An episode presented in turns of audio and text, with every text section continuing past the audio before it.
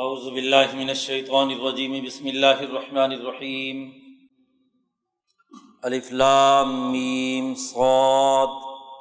کتاب انزل الیک فلا یکن فی صدرک حرج منه لتنذر به وذکرى للمؤمنین اتبعوا ما انزل الیکم من ربکم ولا تتبعوا من دونه اولیاء قلیلا ما تذکرون صدق اللہ العظیم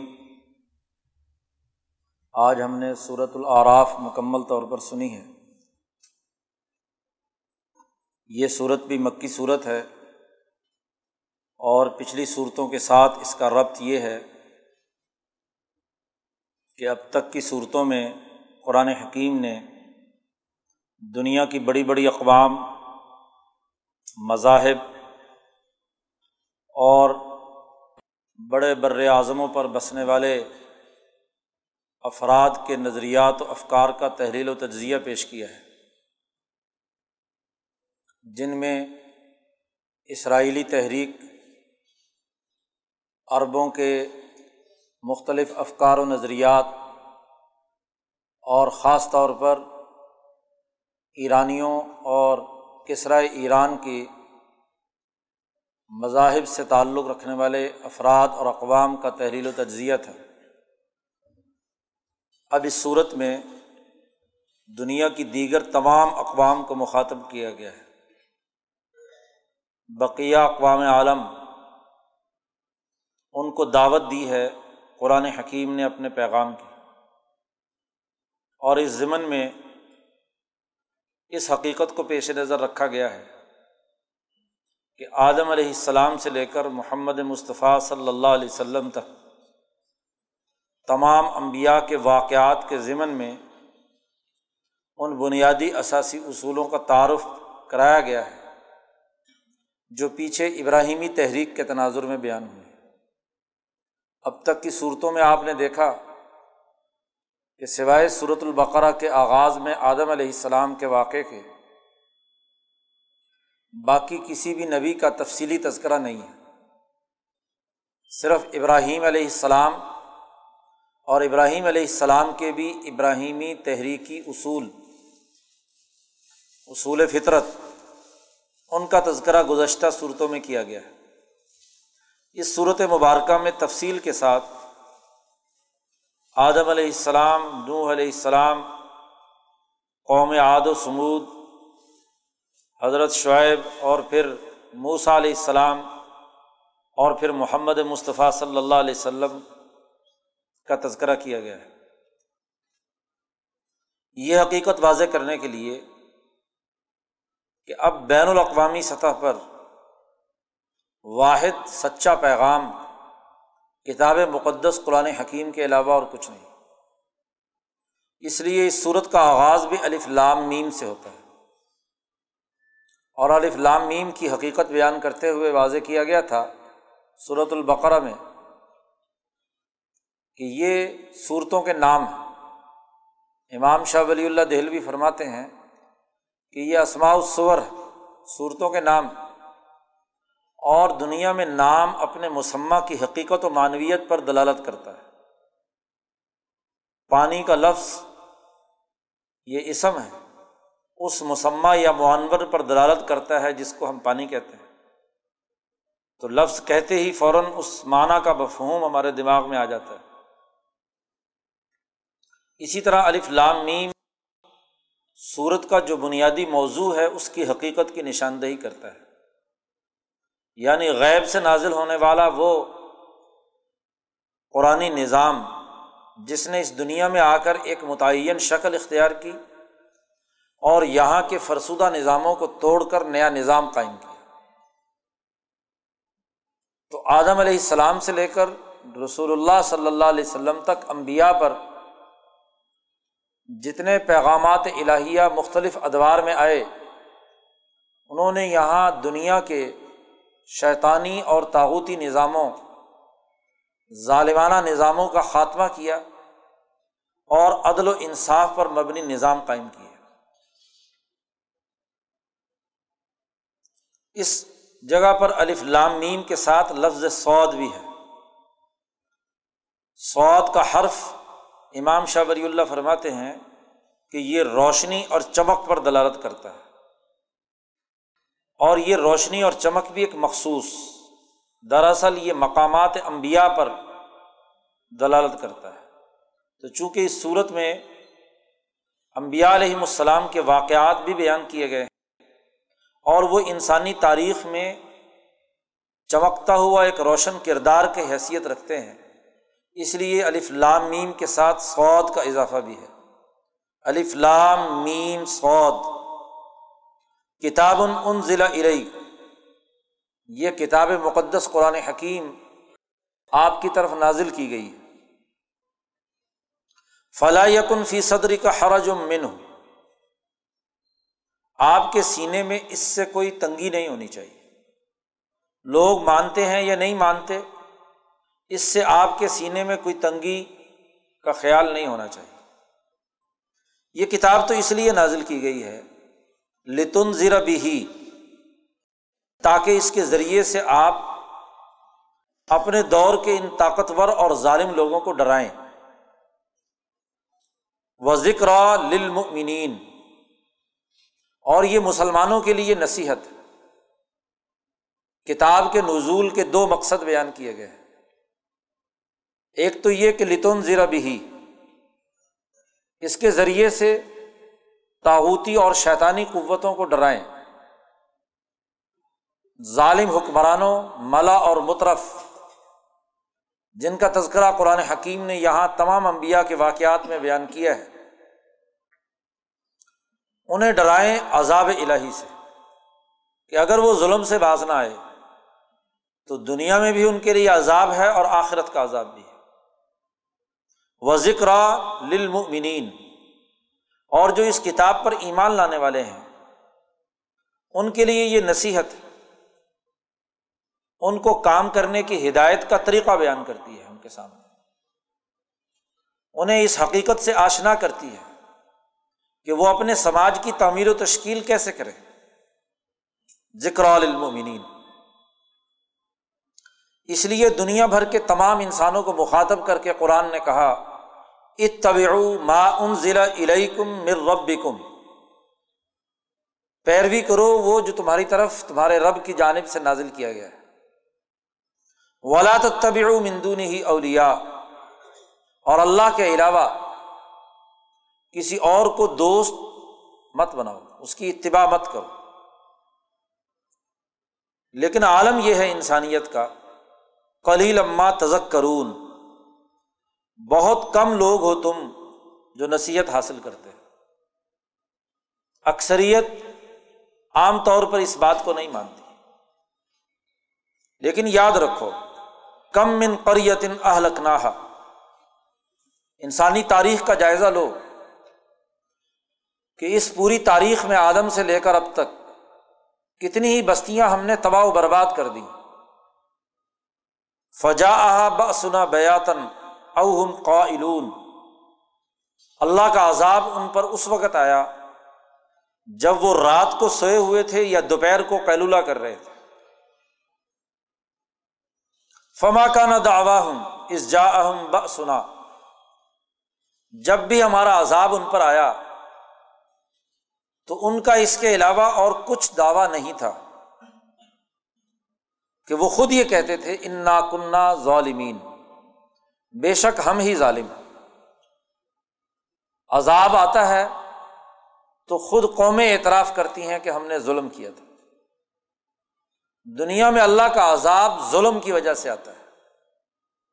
جب بھی قومیں ظالم ہوں، ظلم و ستم، فروغ پذیر ہو، تو عذاب الہی کی گرفت میں آتی ہے عقیدے کی خرابی کی سزا تو موت کے بعد آتی ہے۔ لیکن دنیا میں فساد کا اثر دنیا کے اندر ظاہر ہوتا ہے۔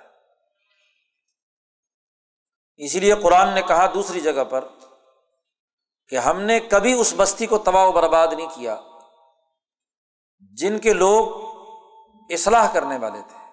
انہوں نے انسانیت کے لیے فساد کے بجائے انسانیت کے لیے امن سلو اور صفائی کا کام کیا۔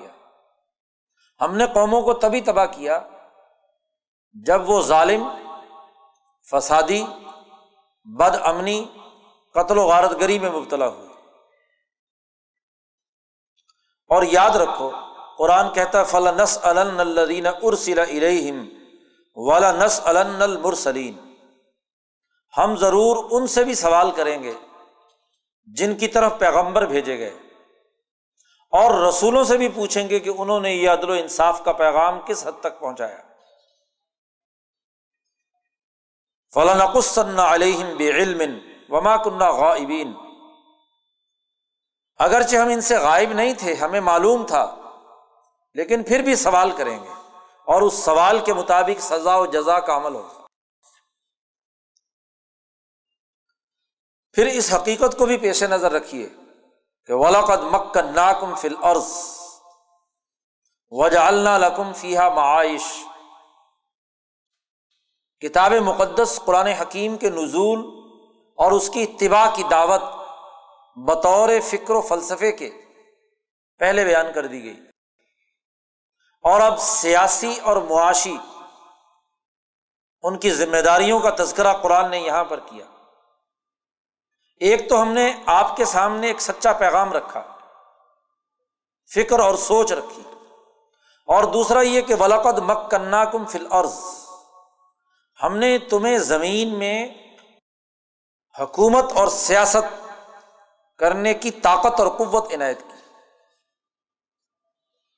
قوم کی ترقی کے لیے ایک سال فکر، ایک مستحکم سیاسی نظام اور ایک خوشحال معاشی نظام کی ضرورت ہوتی ہے۔ قرآن نے ان تینوں کا تذکرہ کیا۔ مکن ناکم فل عرض یہ قرآن کی ایک اصطلاح ہے۔ کئی جگہ قرآن نے یہ لفظ استعمال کیا ہے، تمکین فل عرض زمین میں مستحکم سیاسی حکومت کے قائم ہونے کے لیے جو لفظ قرآن استعمال کرتا ہے، وہ مکن ناکم فل عرض تمکین فل عرض ہے اور وجہ اللہ لکم فیحا معائش اور ہم نے تمہارے لیے اس زمین میں معاشی وسائل رکھے۔ تمہاری معیشت کے بنیادی اثاثی امور مقرر کر دیے کہ یہ وسائل ہیں، یہ اشیا اور گڈز ہیں اور یہ ان کے استعمالات کا طریقہ ہے۔ اکنامکس میں دو ہی باتوں سے بحث کی جاتی ہے کہ سوسائٹی کی احتیاجات کی تسکین کے لیے وسائل موجود اور وہ وسائل افراد انسانی کی ضروریات اور احتیاجات کی تکمیل کے لیے استعمال کیے جائے دو ہی باتوں سے بحث کی جاتی ہے۔ تو قرآن نے کہا وجہ اللہ لکم فیحا معائش ہم نے اس قرۂۂ عرض پر تمہارے لیے وسائل معاش رکھے اور ان کے استعمال کا طریقہ سکھایا۔ پلی لما تشکرون تم بہت کم شکر ادا کرتے ہو۔ کہ ایک بہترین نظریہ، مستحکم سیاسی نظام قائم کرنے کے اصول اور طریقۂ کار، خوشحال معاشی نظام بنانے کے معاشی وسائل، یہ تینوں چیزیں مہیا کر دیں۔ اب سماج کی تشکیل ان تین امور پر ہوتی ہے۔ تمام اقوام عالم کو قرآن نے مخاطب بنا کر کہا کہ ان تین امور پر تم امبیا کی اتباع کرو، رسول اللہ کی اتباع کرو، قرآن کا جو پیغام نازل ہوا ہے اسے تسلیم کرو۔ قرآن نے پہلے رقو میں یہ تین بنیادی باتیں بیان کر کے بین الاقوامی سطح پر انسانی سماج کی اثاسیات کا تعین کر دیا۔ اور پھر دوسرے رقو سے سب سے پہلے آدم علیہ السلام کا قصہ بیان کرنا شروع کیا ہے۔ اور اس میں بھی آدمیت کی خصوصیات واضح کی ہے قرآن کہتا ہے ولاقد خلق نا کم ہم نے تمہیں پیدا کیا، تخلیق سے آغاز کیا ہے۔ سم صور نا کم اور پھر ہم نے تمہاری شکل و صورت بنائی۔ بغیر کسی مادے کے مادہ پیدا کیا۔ اور پھر اس مادے کے ارتقاء کے اگلے مراحل میں تمہاری تخلیق کی اور تمہاری ہر ہر فرد کی الگ الگ شکل و صورت پیدا کی۔ دنیا میں کسی ایک انسان کی شکل و صورت مکمل طور پر کسی دوسرے انسان کے ساتھ نہیں ملتی۔ اور نہیں تو لاکھوں، کروڑوں، اربوں خربوں انسانوں کے کم از کم انگلیوں کے نشانات ایک جیسے نہیں ہیں۔ یہ ایک بڑی واضح دلیل ہے۔ ہر انسان کی اپنی شناخت اپنی ایک یونیک منفرد خصوصیت رکھی۔ خلق ناکم سم صور ناکم اور پھر یہی نہیں سم مقل نال ملا اکتیس جدول آدم پھر ہم نے فرشتوں سے کہا کہ اس آدم کو سجدہ کرو۔ آدم علیہ السلام کی تخلیق دراصل قیامت تک آنے والے تمام انسانوں کی تخلیق تھی۔ آدم کے وجود میں کل انسانیت کے تمام پیدا ہونے والے افراد موجود تھے۔ اسی لیے اسی صورت کے آخر میں اللہ نے اس حقیقت کی نشاندہی بھی کی ہے کہ جب آدم علیہ السلام کی اولاد جتنی بھی قیامت تک پیدا ہونی تھی، اللہ نے آدم کی پشت پر ہاتھ پھیرا اور وہ تمام نسلیں جو قیامت تک پیدا ہونے والی تھی، سب جمع ہو گئی۔ بخاری میں حدیث آتی ہے کہ اللہ نے خالہ کا نسم بنی ہی آدم کی اولاد کے جتنے نسمیں ان کی ارواہ تھیں، وہ سب کی سب ظاہر کر دی۔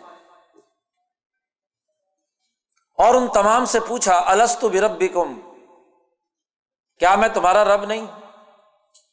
تو تمام انسانیت نے اقرار کیا تھا۔ کالو بلا۔ ہاں۔ تو ہمارا رب۔ اسی صورت کے آخر میں، آدم کے قصے کے ضمن میں، اس صورت کے اول میں بھی اور آخر میں بھی آدم کا قصہ بیان کیا ہے۔ جو دراصل آدمیت کی حقیقت بیان کرنے کے لیے تو آدم، اس کی بنیادی خصوصیات اور تقاضے کیا ہیں؟ اس نے کیا قول و قرآن اللہ تبارک و تعالیٰ سے کیا ہے؟ اسے اس صورت میں اللہ تعالیٰ نے بیان کیا۔ اب آدم کو جب سجدہ کرنے کا حکم دیا، تو دراصل کل انسانیت کے سامنے فرشتوں کو سجدہ کرنے کا حکم۔ قلنا لل ملا اکتیس جدول آدم یعنی یہ تمام فرشتے انسانوں کے مفاد کے لیے مسخر کر دیے گئے۔ ان کو حکم دیا گیا کہ یہ انسانیت جو کام بھی کرنا چاہے، ان تمام امور کی انجام دہی میں تم نے ان کی مدد اور تعاون کرنا۔ فس جدو تمام نے سجدہ کیا۔ اللہ ابلیس، سوائے شیطان کے۔ لم یکم من الساجدین، ابلیس نے سجدہ نہیں کیا۔ اور ابلیس کی حقیقت قرآن نے آگے بیان کی ہے کہ کانا من الجن فسقان امری ربی۔ اس کی اصل نسبت جنات سے اس کا تعلق تھا۔ وہ فرشتوں کی صف کا آدمی نہیں تھا۔ اس کا تخلیق کا دائرہ ہی الگ تھا۔ ففسا کان امری ربی ہی اور اس نے اپنے رب کے حکم کی نافرمانی کی۔ اللہ نے پوچھا ماں مانا آ کا اللہ تسجدہ زمر میں نے تمہیں حکم دیا تھا کہ آدم کو سجدہ کرو۔ تو تمہیں کس چیز نے روک دیا سجدہ کرنے سے؟ قولا ابلیس کہتا ہے، انا خیر من ہوں میں اس انسان سے زیادہ بہتر ہوں۔ کیوں؟ دلیل کیا ہے؟ کہنے لگا خلق تنی منارن تو نے مجھے آگ سے پیدا کیا ہے۔ وہ خلق تہ منتین اور اسے تو نے مٹی سے پیدا کیا ہے۔ آگ مٹی سے زیادہ سر بلندی رکھتی ہے۔ جلتی ہے تو بلندی کی طرف اس کا رخ ہوتا ہے۔ اور مٹی کا رخ نیچے کی طرف ہوتا ہے۔ تو میں سر بلند ہوں، اسے مجھے سجدہ کرنا ہے یا مجھے اسے سجدہ کرنا ہے؟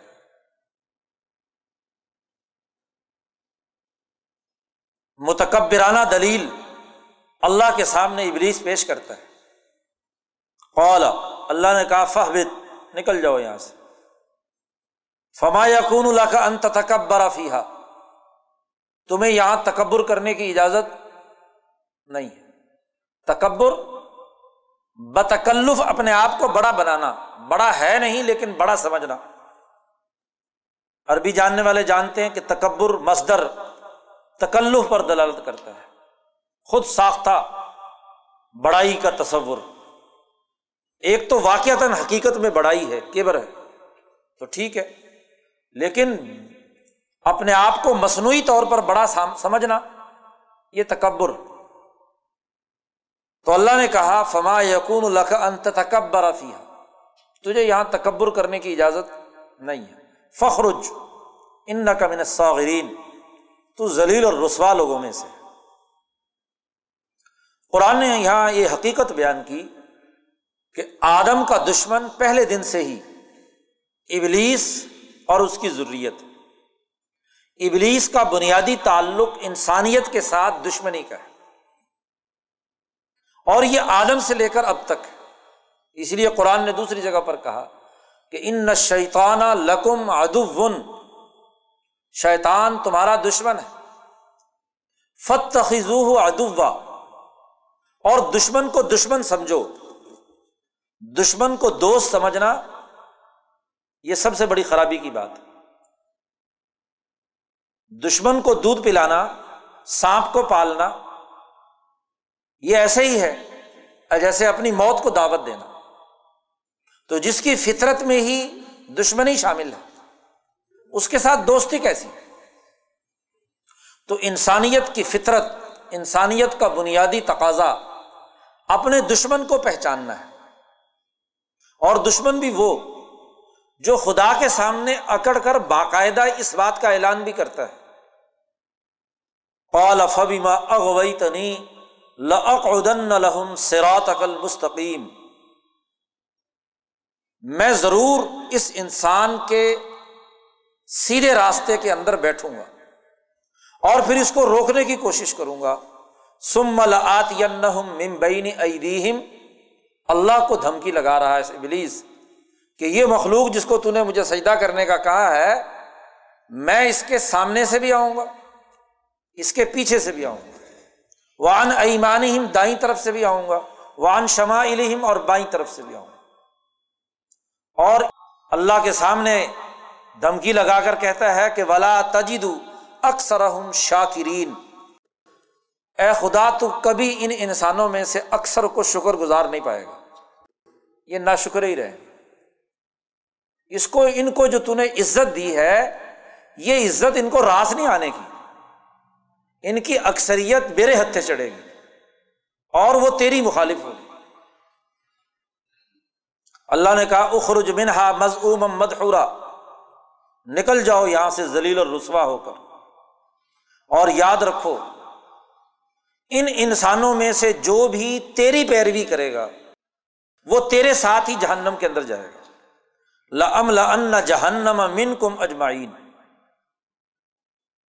تم تمام سے میں جہنم کو بھر دوں گا۔ اب یہ پہلے دن سے ہی ایک دشمنی شروع ہوئی۔ اور اس دشمنی کا مظہر اگلا ایک واقعہ بھی ہے۔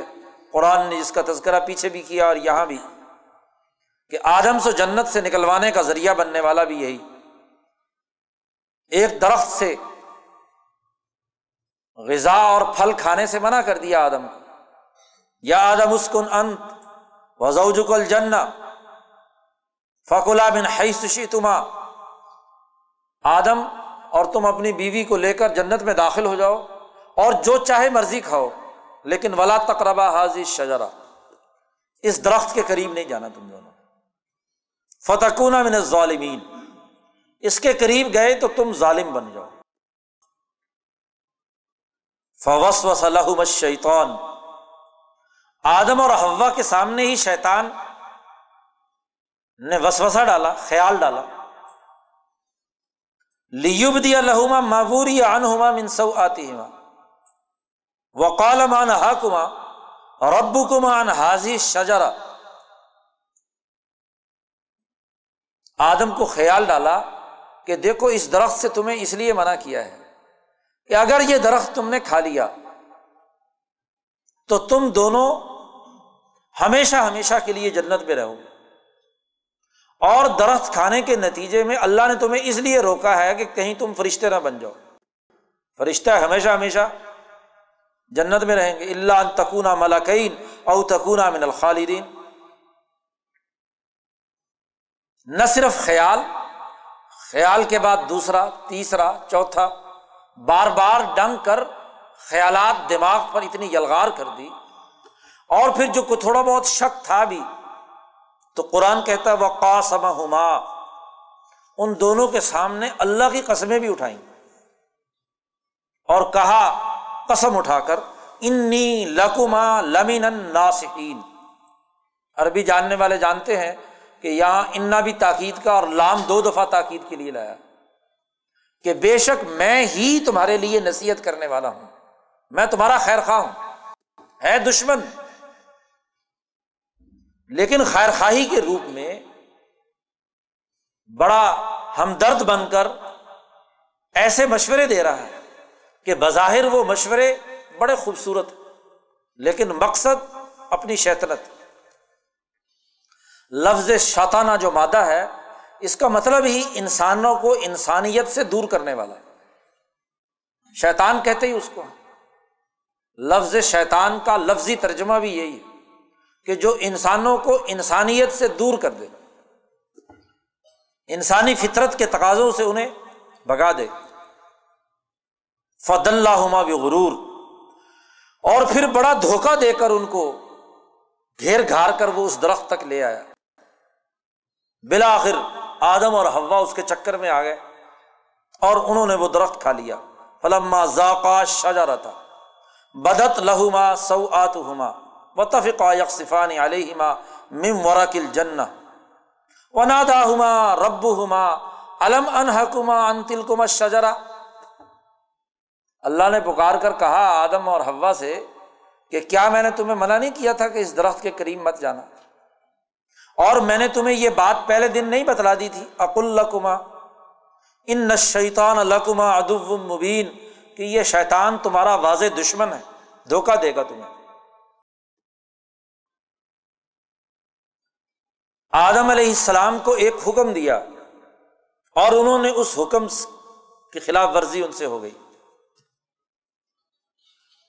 شیطان کو بھی ایک حکم دیا کہ آدم کو سجدہ کرو اور اس نے بھی وہ حکم نہیں مانا۔ لیکن فرق ہے آدم میں اور شیطان میں۔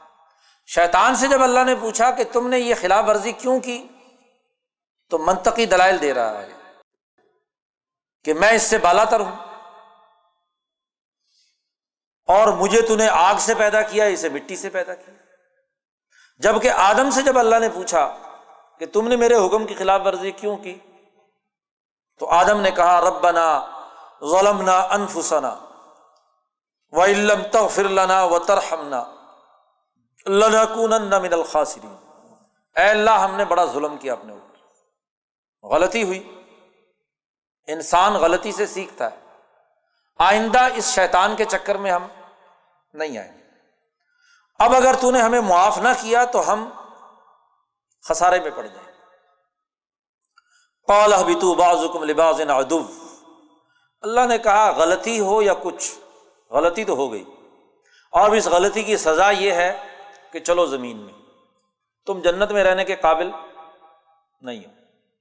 اے بھی تو بازم لباس ادب غلطی معافی تو ہو گئی، لیکن جرم تو برقرار ہے۔ دنیا میں جرم ہو جانے کے بعد جرم کو کوئی طاقت ختم نہیں کر سکتی۔ سزا میں البتہ تخفیف ہو سکتی ہے۔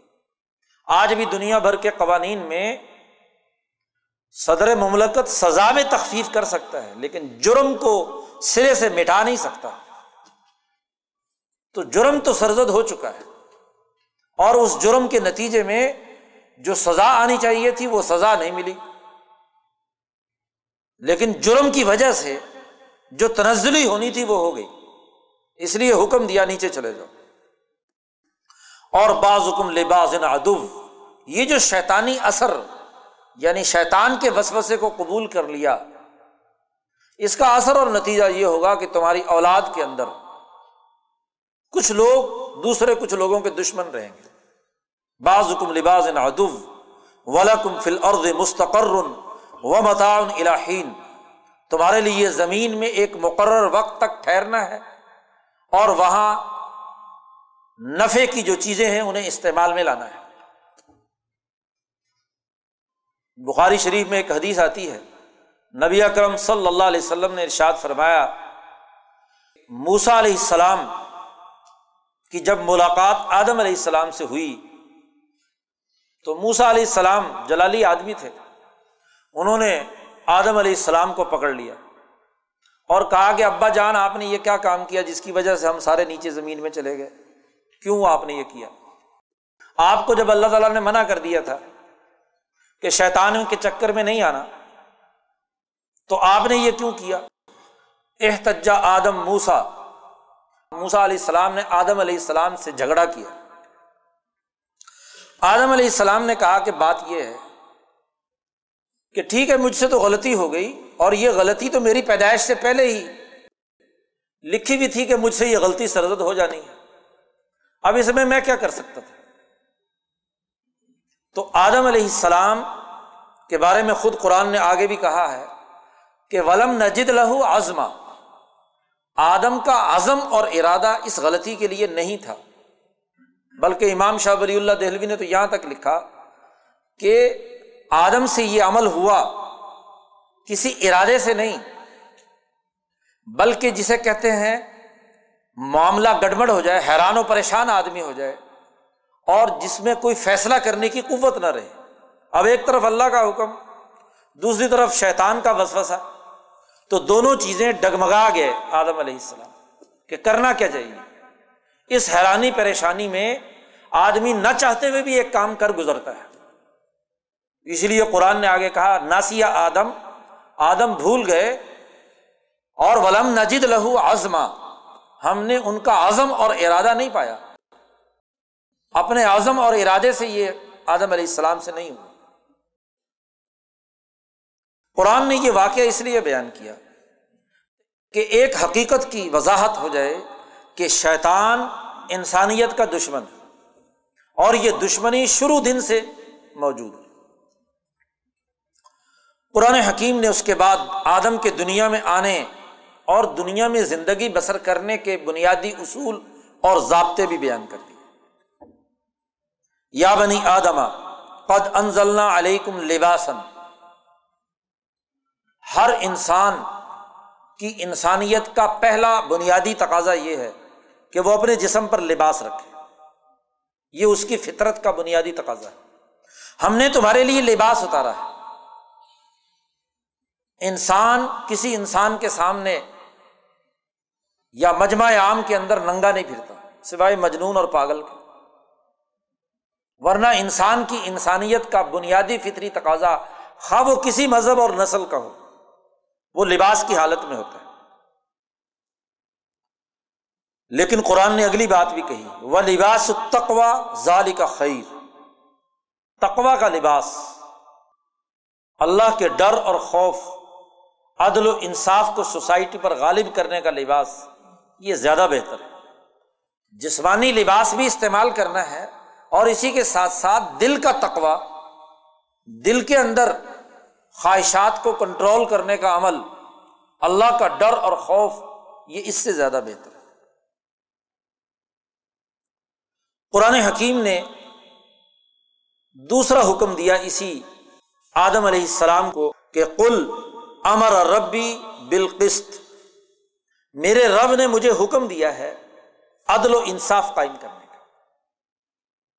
انسان کی انسانیت اور اس کے فطرت کا بنیادی تقاضا عدل و انصاف قائم کرنا ہے انسانوں کے درمیان۔ اور اسی کے ساتھ وہ عقیم وجوہ کم عند کل مسجد ودعوہ مخلصین الدین ہر عبادت سجدے کے وقت اپنے چہروں کو اللہ کی طرف کرو اور اس کو خالصتاً پکارو۔ اسی کے ساتھ تعلق قائم کرو۔ یہ تمہاری فطرت کا بنیادی تقاضا ہے۔ اسی طرح ایک اور حکم دیا اور جو دراصل انسانی فطرت کا بنیادی تقاضا ہے۔ یا بنی آدما خصوصی تکم ان کل مسجد وکلو وشربو ولا تصریف ان نہ حب المصرفین دیکھو، ایک تو ہر عبادت، ہر اچھے عمل کرتے وقت لباس پہنو۔ زینت کم ہر قوم کی اپنی اپنی تہذیب کے مطابق زیب و زینت کا یا لباس کی تراش خراش وضع قطع ہوتی ہے۔ تو جو بھی وضع قطع ہے تمہاری، وہ تم پہنو۔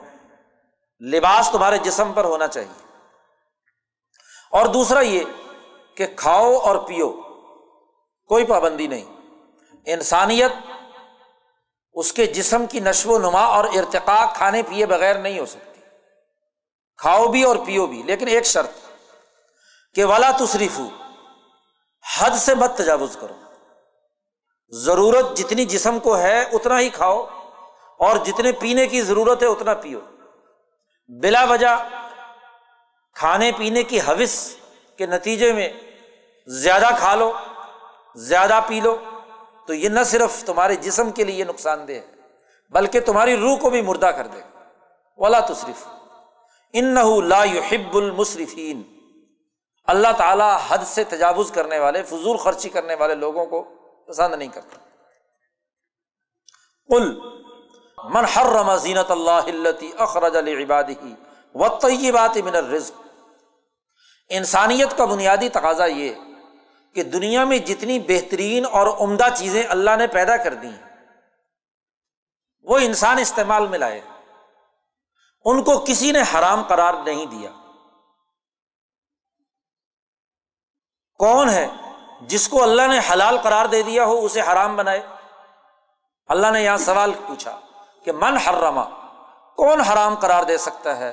اللہ کی ان زینت، زیب و زینت کو جو اللہ نے اپنے بندوں کے لیے پیدا کی۔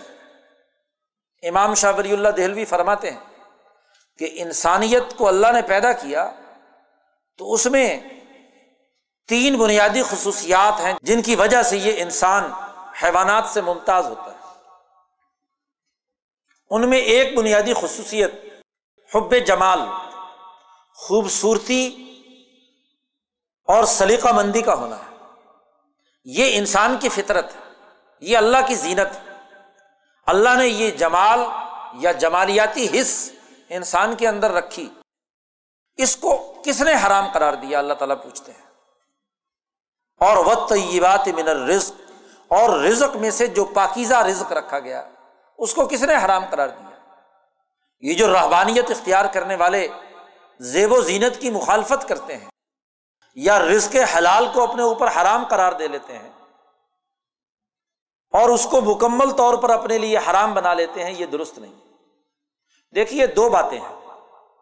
سچے صوفیہ یا اولیا اللہ بھی زہد و تقوا کے تناظر میں بہت سی جائز چیزوں کو استعمال میں نہیں لاتے تھے۔ لیکن یہ ایک مدت تک کے لیے تھا۔ جب انسان تربیت حاصل کرتا ہے، تو تربیت کے زمانے میں ایک وقت ایسا آتا ہے کہ ان چیزوں کی محبت کو ختم کرنے کے لیے ان سے علیحدگی اختیار کرنی پڑتی ہے۔ ایک آدمی جب امتحانات کے موسم میں ہوتا ہے، امتحان سر پر ہوں، سالانہ اور خاص طور پر یہ ڈاکٹر لوگ، انجینئر لوگ، آخری جب سالانہ امتحان ہوتے ہیں تو ہر چیز کا ہوش ختم۔ کھانا پینا، لباس، ہر چیز۔ بس ساری ساری رات پڑھیں گے، کمرے میں بند ہو جائیں گے۔ نہ کسی سے بات کرنا، نہ کسی شادی میں آنا، نہ کہیں اور۔ ادھر ادھر ساری مصروفیات ختم۔ اب اس کا مطلب یہ کہ یہ اللہ لوگ ہو گیا۔ نہیں، وہ ایک مقصد کے لیے دو، چار، پانچ مہینے کی جو آخری یا امتحان کا عرصہ ہے، اس میں اس نے تمام دنیا بھر کی جمگٹے ختم کر دیے اس نے۔ اور اپنے دماغ کو صرف اپنی کتابوں اور اپنے امتحان کے اوپر فوکس کر لیا۔ ایسے ہی اولیا اللہ، خود نبی کرم صلی اللہ علیہ وسلم نے غار ہرا میں نبوت کے نزول سے پہلے چھ مہینے تک غار میں چلے جاتے اور ستو پی کر گزارا کرتے، یکسوئی اختیار کرتے۔ تو مقصد کیا تھا؟ کہ دل و دماغ کو یکسو بنا کر ذات باری تعالیٰ کی طرف اتنا اس کو اس مرکز کے ساتھ اپنا ارتکاز قائم کر لیا کہ بلاخر وہی نازل ہو گئی تو ایسے ہی یہ بڑے بڑے صوفیہ کے جو مجاہدات ہیں، اب اپنی اپنی استعداد کے مطابق مجاہدات ہیں۔ حضرت پیران پیر غوث العظم، حضرت شاہ عبد القادر جیلانی نے سات آٹھ سال تک مجاہدات کیے۔ حضرت خواجہ معین الدین اجمیری کے مجاہدات بہت طویل زمانے تک ہے حضرت بابا فرید گن شکر نے تو بہت مصیبتیں اور مشقتیں برداشت کی ہیں۔ تو یہ مصیبتیں، مشقتیں ایک مدت تک کے لیے جب وہ ان تمام مراحل سے تمام گزر گئے، تو اس کے بعد وہ تمام چیزیں جائز اور حلال ہیں۔ اب ان کو مستقل طور پر انسانیت کے لیے قانون نہیں بنایا جا سکتا کہ جناب یہ تمام چیزیں استعمال نہیں کی جا سکتی۔ قرآن کہتا ہے کل ہی آمن فل حیات دنیا یہ دنیا کی زندگی میں ہم نے مسلمانوں کے لیے پیدا کی ہیں۔ تمام چیزیں۔ یہ اچھے لباس اچھا کھانا پینا للزین آمن فل حیات دنیا اور پھر خالص یوبل قیامہ دنیا میں تو یہ مومنین کے لیے بھی ہے اور دوسرے انسان کو بھی مل سکتی ہیں۔ لیکن خالصتاً یوم القیامہ۔ قیامت کے دن صرف مسلمانوں کے لیے۔ کزالی کا نفسل الآیات لقومی یا ایسے ہی ہم تفصیل کے ساتھ احکامات بیان کرتے ہیں اس قوم کے لیے جو علم حاصل کرنا چاہتی ہے، جو جاننا چاہتی ہے کہ اصل حقیقت کیا ہے، دین کی بنیادی تعلیمات کیا ہیں، جو کا علم حاصل کرنا چاہتی ہے، ان کے سامنے ہم تفصیل سے یہ بات بیان کریں۔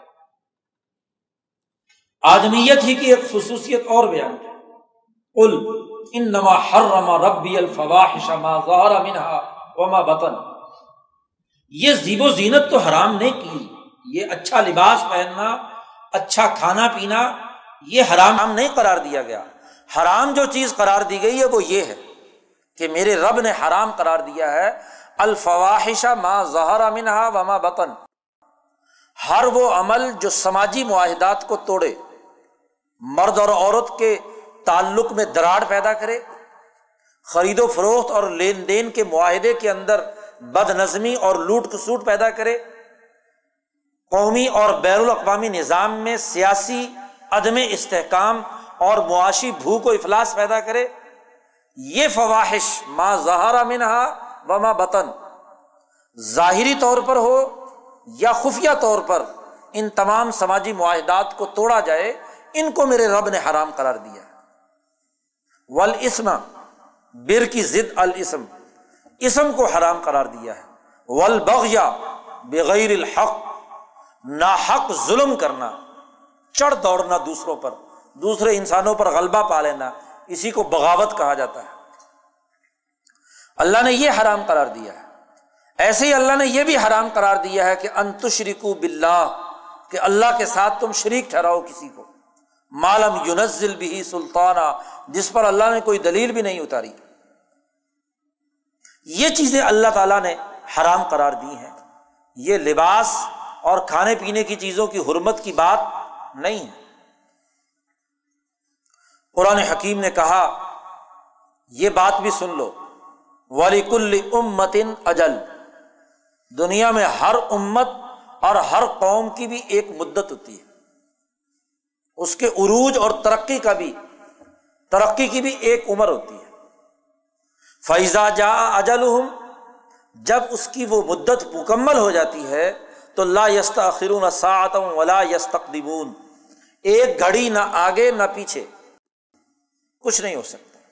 اس مدت کے وقت کے مکمل ہوتے ہی ہر فرد، ہر قوم، ہر امت، ہر جماعت اس کا خاتمہ اس دنیا سے ہو جاتا ہے۔ یا بنی آدم، اما یاتی انکم رسول من کم یقسون علیکم آیاتی۔ آدم کو مخاطب کر کے کہا، آدم کی اولاد کو مخاطب کر کے قرآن نے کہا، اے آدم کی اولاد، دیکھو، اگر تمہارے پاس تم میں سے رسول آئیں جو میری آیات تمہارے سامنے تلاوت کر کے سنائیں، تو یاد رکھو، فمن تقا و اسلحہ فلاں خوف علیہم ولاحم یا جس نے بھی تقوا اختیار کیا اور اپنے آپ کو درست کر لیا۔ جو امور انسانیت کے پیچھے بیان کیے گئے ہیں، اس کے مطابق اپنے آپ کو درست کر لیا۔ فلاں خوف علیہم ولاحم یا نہ مستقبل کا انہیں کوئی خوف ہوگا اور نہ ماضی میں کسی عمل پر انہیں کوئی غم ہوگا۔ اس کے مقابلے میں ولدین کزبو بھی آیاتی نا جنہوں نے ہماری آیات کا انکار کیا وسط اکبر و انہا اس سے تکبر اور متکبرانہ سوچ اور رویہ رکھا۔ الائی کا صحاب النار، ہم فیحا خالدون، وہ جہنمی ہے اور ہمیشہ ہمیشہ اس میں رہیں گے۔ قرآن کہتا فمن ازلم ممن افطرا اللہ کا اس سے بڑا ظالم کون ہوگا کہ اللہ پر جھوٹی باتیں بیان کرے یا اللہ کی آیات کا انکار کرے؟ ایسے لوگوں کے لیے سزا ہے اور پھر سزا میں قرآن نے یہاں واضح کر دیا کہ چاہے سربراہان ہوں یا ان کی اتباع کرنے والے عوام، لیڈر ہوں یا ان کے پیچھے چلنے والے، ہر ایک کے لیے لکل ضیف ولاک اللہ تعالمون ہر ایک کے لیے دگنا عذاب ہوگا، کوئی کمی نہیں ہوگی۔ قرآن نے ایک حقیقت واضح کی ہے کہ جب یہ بڑے بڑے لیڈر جہنم میں داخل ہوں گے، تو جو ان کے پیچھے چلنے والے عوام ہیں، وہ کہیں گے کہ اللہ میاں ان کو ڈبل سزا دے۔ انہوں نے ہمیں گمراہ کیا تھا۔ اللہ کہے گا کہ یہ ڈبل سزا کا معاملہ نہیں ہے۔ ہر ایک کے لیے ڈبل سزا ہے۔ تم نے بھی تو لالچ اور خواہش کے کی وجہ سے ان کی اتباع کی تھی۔ تو قرآن حکیم نے یہاں آغاز میں انسانیت کے بنیادی اصول اور دستور بیان کرتے ہوئے بتلا دیا کہ یہ امور ہیں، ان پر عمل کرو گے تو جنت کا راستہ ہے۔ تو جنتیوں کی کیا خصوصیات ہیں؟ اور جنتی کیا کام کریں گے؟ ان کی تفصیلات بھی اگلے رقوع میں بیان کی۔ اور جو انکار کرنے والے ہیں، جہنم میں جانے والے ہیں، ان کی سزا اور انہوں نے وہاں کیا کیا اعمال کرنے ہیں، اس کا تذکرہ بھی کیا۔ اور کچھ لوگ درمیان میں ہوں گے کہ بظاہر ایمان لائے، لیکن عمل نہیں کیا اصحاب العراف تو قرآن حکیم نے ان کا تذکرہ بھی کیا ہے۔ اور پھر اللہ کی وحدانیت ایک پورے رقوع میں بیان کی ہے اور بتلایا ہے کہ دیکھو اللہ کو پکارو، ولا تفسدو فل عرضی بادہ اصلاحی زمین میں فساد مت بچاؤ یہ فساد دراصل عذاب کا باعث آدم کا یہ واقعہ یا آدمیت کی خصوصیات بیان کرنے کے بعد قرآن حکیم نے حضرت نو علیہ السلام کا تذکرہ کیا جو آدم ثانی ہے۔ آدم کے بعد نو علیہ السلام تک کا پہلا دور انسانیت کا وہ اہم ترین دور ہے، جس میں انسانیت کے بنیادی اثاثی امور متعین ہوئے ہیں۔ ادریس اور شیش جنہوں نے فلکیات اور طبی خصوصیات کے تناظر میں انسانیت کے ارتقاء میں ایک کردار ادا کیا ہے۔ یہ دور مکمل ہو جاتا ہے نو علیہ السلام کی آمد سے۔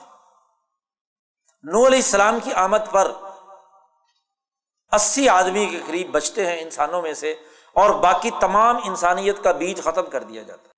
اس لیے کہ وہ انسانیت کے دائرے سے نکل کر، شیطانیت کے دائرے میں داخل ہو کر، ان کی شکلیں، نسلیں، بلکہ ان کے اندر کا وجود تک مس ہو گیا۔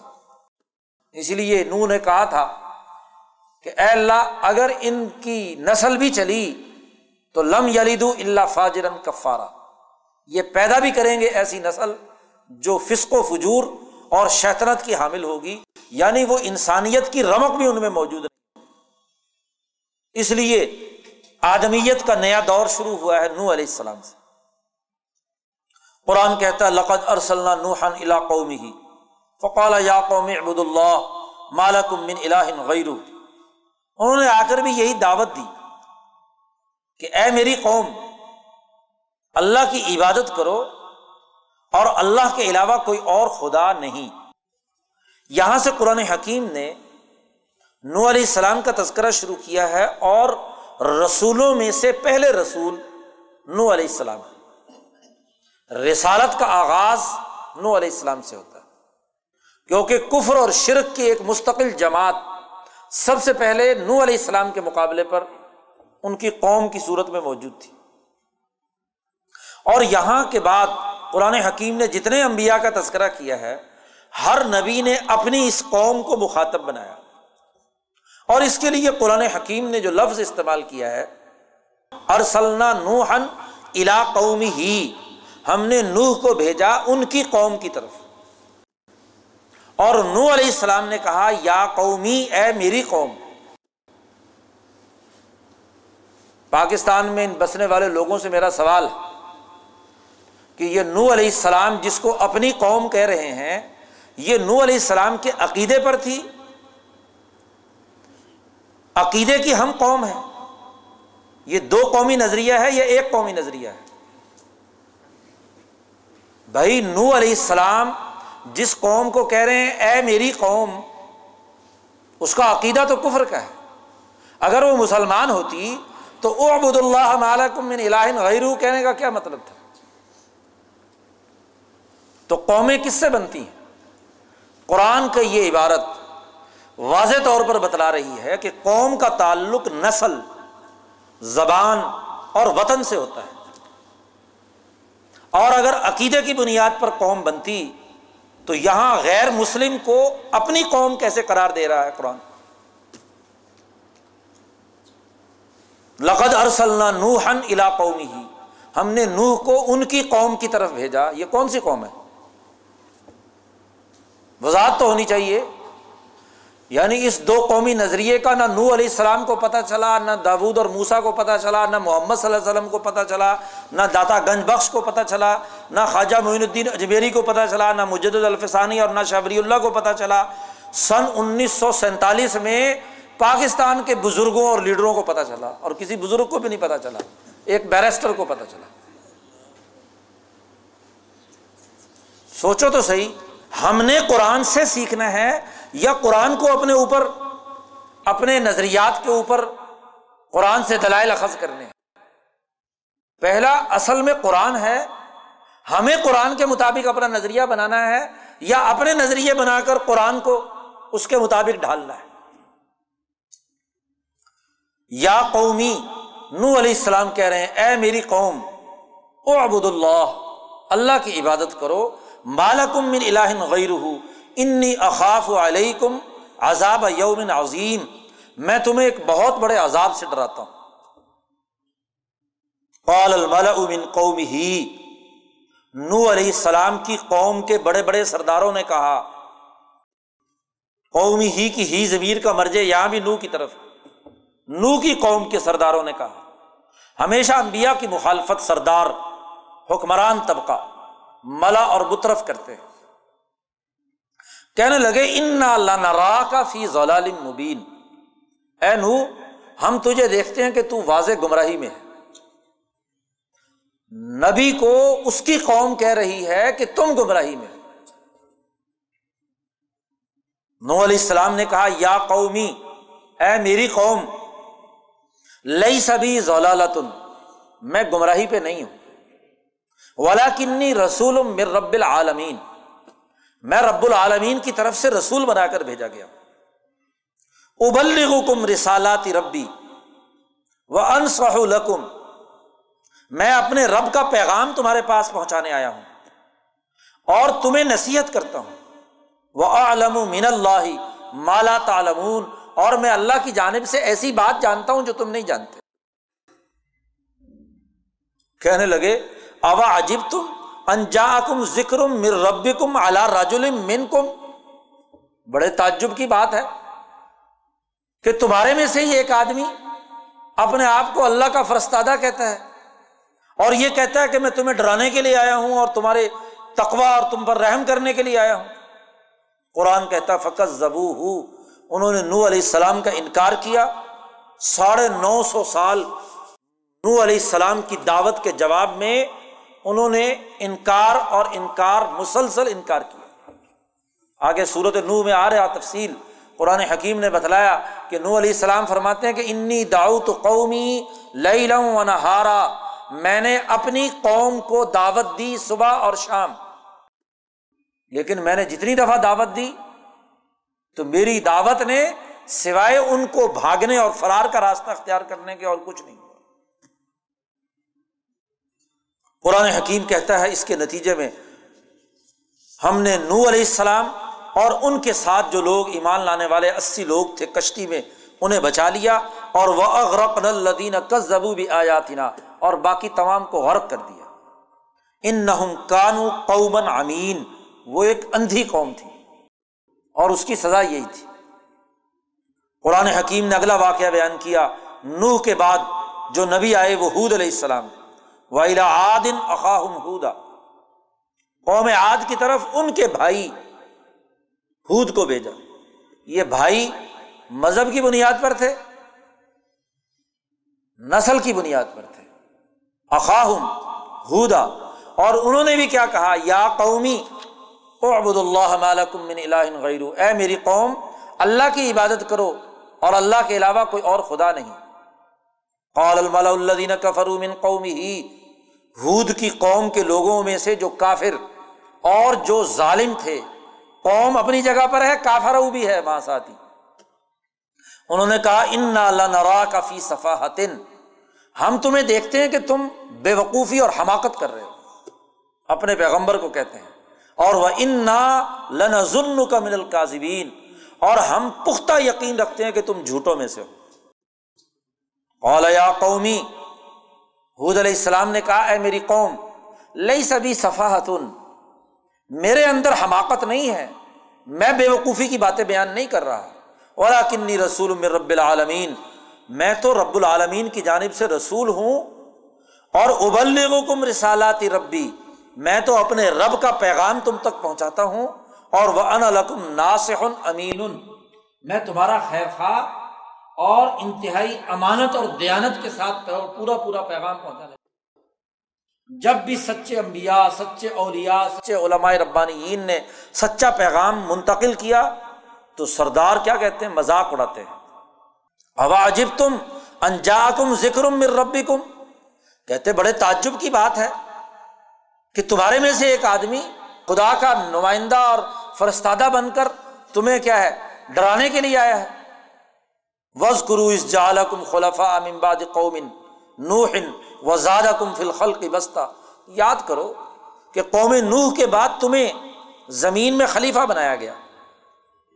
تمہاری طاقت اور قوت کے اندر اضافہ کیا۔ لیکن تم اس کے باوجود خلاف ورزی کرتے ہو۔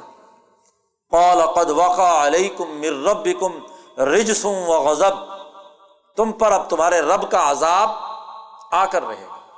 اور یہی ہوا۔ قرآن کہتا ہے فن جینا ولدین ماہ برحمت منا ہم نے ہود اور ان کی جماعت کو بچا لیا اور وقتا نا دابر الدین کزبو اور انکار کرنے والوں کی جڑ کاٹ کر پھینک دی۔ ویلا سمودا خواہم صالحہ قوم سمود کی طرف حضرت صالح علیہ السلام کو بھیجا جو ان کے بھائی تھے۔ قول یا قومی، وہاں بھی یہ ہر جگہ جملہ یہی آ رہا ہے۔ اے میری قوم او ابود اللہ مالکم من الہ غیر قد جاءتکم بینتم من ربکم تمہارے رب کا واضح پیغام تمہارے سامنے آیا ہے اس پر عمل کرو لیکن انہوں نے بھی یہ بات نہیں مانی قال الملا الدین استکبر من قومی ہی متکبر لوگوں نے وہ ان کمزور لوگوں کو جو ایمان لائے تھے صالح علیہ السلام پر ان کا مذاق اڑانا شروع کیا تو قرآن حکیم نے اس کی سزا کا بھی ذکر کیا۔ فضت حمر رجفت فس بہوفی دار جاسمین زلزلہ آیا اور اس نے ان تمام کو کیا ہے؟ تہس نہس کر دیا۔ قرآن کہتا فتح اللہ عنہم وقال یا قومی لقد اب لو رسالت ربی ونصحت لکم ولاک اللہ تو حب پیغمبر نے کہا، میں تمہیں نصیحت کرنے آیا تھا لیکن تم نے نصیحت قبول نہیں کی۔ قوم لوت کا تذکرہ کیا۔ ولوت قال قومی ہی لوت علیہ السلام نے جب اپنی قوم سے کہا اطاطون الفاحشہ؟ ایسا برا تم کام کرتے ہو کہ ماں سبا کا کم بہا من احد من العالمین کسی نے جہان والوں میں سے کسی نے یہ حرکت نہیں کی جو تم کرتے ہو؟ نکم لتاتون الرجال شہوتم من دون النساء عورتوں کو چھوڑ کر مردوں کے ساتھ شہابت کا معاملہ کرتے ہو، تعلق قائم کرتے ہو؟ بل ان تم قوم مصرفون آگے سے کیا کہتے ہیں؟ کہتے ہیں یہ بڑے پاک لوگ آئے ہیں۔ اخرجو ہم من پر یتکم ان نہ اناس ہرون یہ بڑے پاکیزہ لوگ ہیں، ان کو بستی سے نکال دو۔ اللہ نے اس پر بھی سزا دی۔ فن جینا ہو اہل انہیں تمام کو نجات دی اور باقی تمام کو سزا دی۔ پتھر کی بارش برسائی اور ختم۔ ویلا مدینہ خہم شعیبہ قوم مدیم کی طرف ہم نے شعیب علیہ السلام کو بھیجا، ان کے بھائی۔ انہوں نے بھی آ کر کہا، یا قومی عبد اللہ من الہ غیرو اے میری قوم، اللہ کی عبادت کرو، اللہ کے علاوہ کوئی اور خدا نہیں.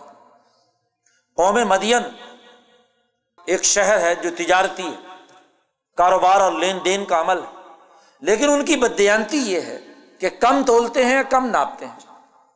طاقتور بڑے بڑے تاجر سردار جب انہیں کچھ دینا ہوتا ہے تو تھوڑا دیتے ہیں۔ غریب آدمی آگے سے بول نہیں سکتا۔ جب اس سے لیتے ہیں تو زیادہ لے لیتے ہیں۔ تو شعیب علیہ السلام نے کہا اوف القیل اول میزان پورا تولو اور ولا تب حس الناس اشیا اہم لوگوں کی چیزوں میں کمی مت کرو۔ اور ولا تف سدو فل عرض عباد اصلاحیہ اور زمین میں فساد مت بچاؤ معاشی استحصال، یہ فساد فی الارض۔ زمین کے اندر فساد ہے۔ خرابی پیدا کرنا ہے۔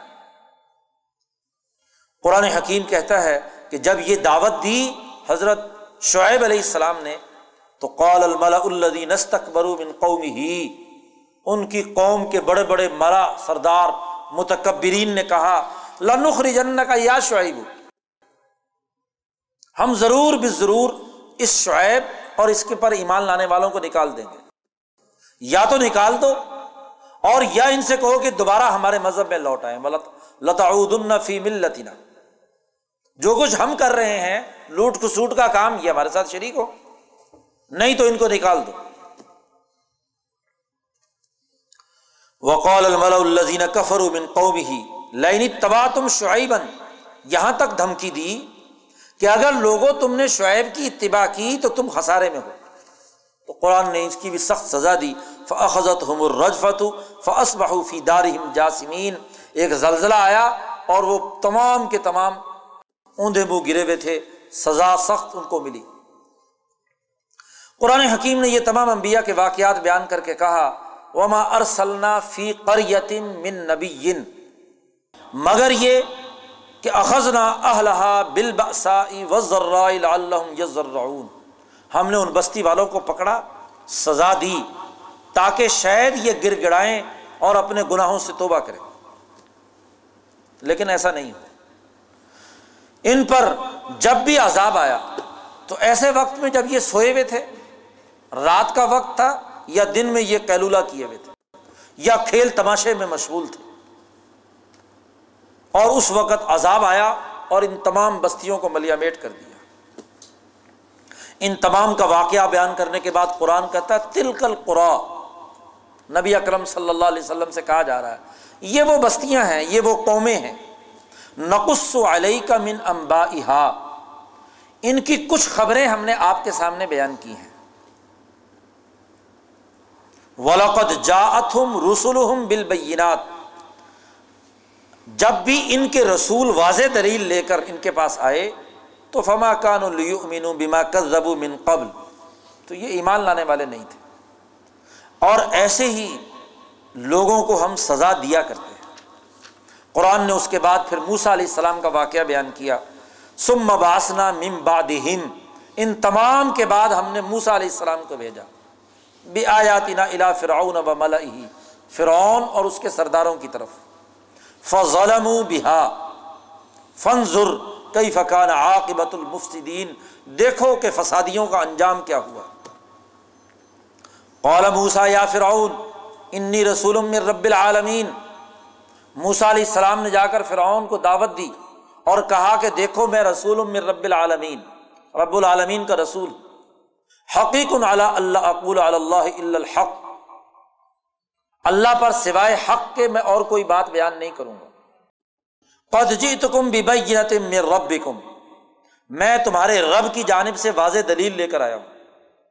میرا پہلا حکم یہ ہے، فرعون سے کہا موسا علیہ السلام نے، کہ فارسل معیہ بنی اسرائیل بنی اسرائیل جن کو تم نے غلام بنا رکھا، ان کو آزادی دو۔ موسا علیہ السلام نے سب سے پہلے جا کر کلمے کی دعوت نہیں دی۔ سب سے پہلے فرعون کی فرعونیت کا جو سب سے بڑا مظہر بنی اسرائیل کی غلامی تھی، اس غلامی کو ختم کرنے کا سب سے پہلے حکم۔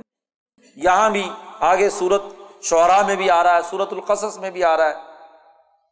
ہر جگہ موسا علیہ السلام نے سب سے پہلے جا کر فرعون کے دربار میں فرعون کی فرعونیت کا جو مظہر بنی اسرائیل کی غلامی تھی، اس غلامی کے خاتمے کی بات کی۔